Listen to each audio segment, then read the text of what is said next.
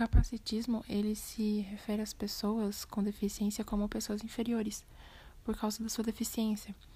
E na visão capacitista, as pessoas com deficiência, elas são incapazes de estudar, trabalhar e se relacionar com outras pessoas, e também de fazer outras atividades como as outras pessoas sem deficiência.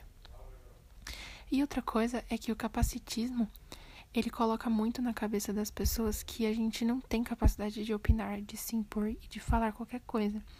E por isso é que a luta é muito silenciada, porque as pessoas elas crescem com essa ideia e por isso não dão ouvidos a gente.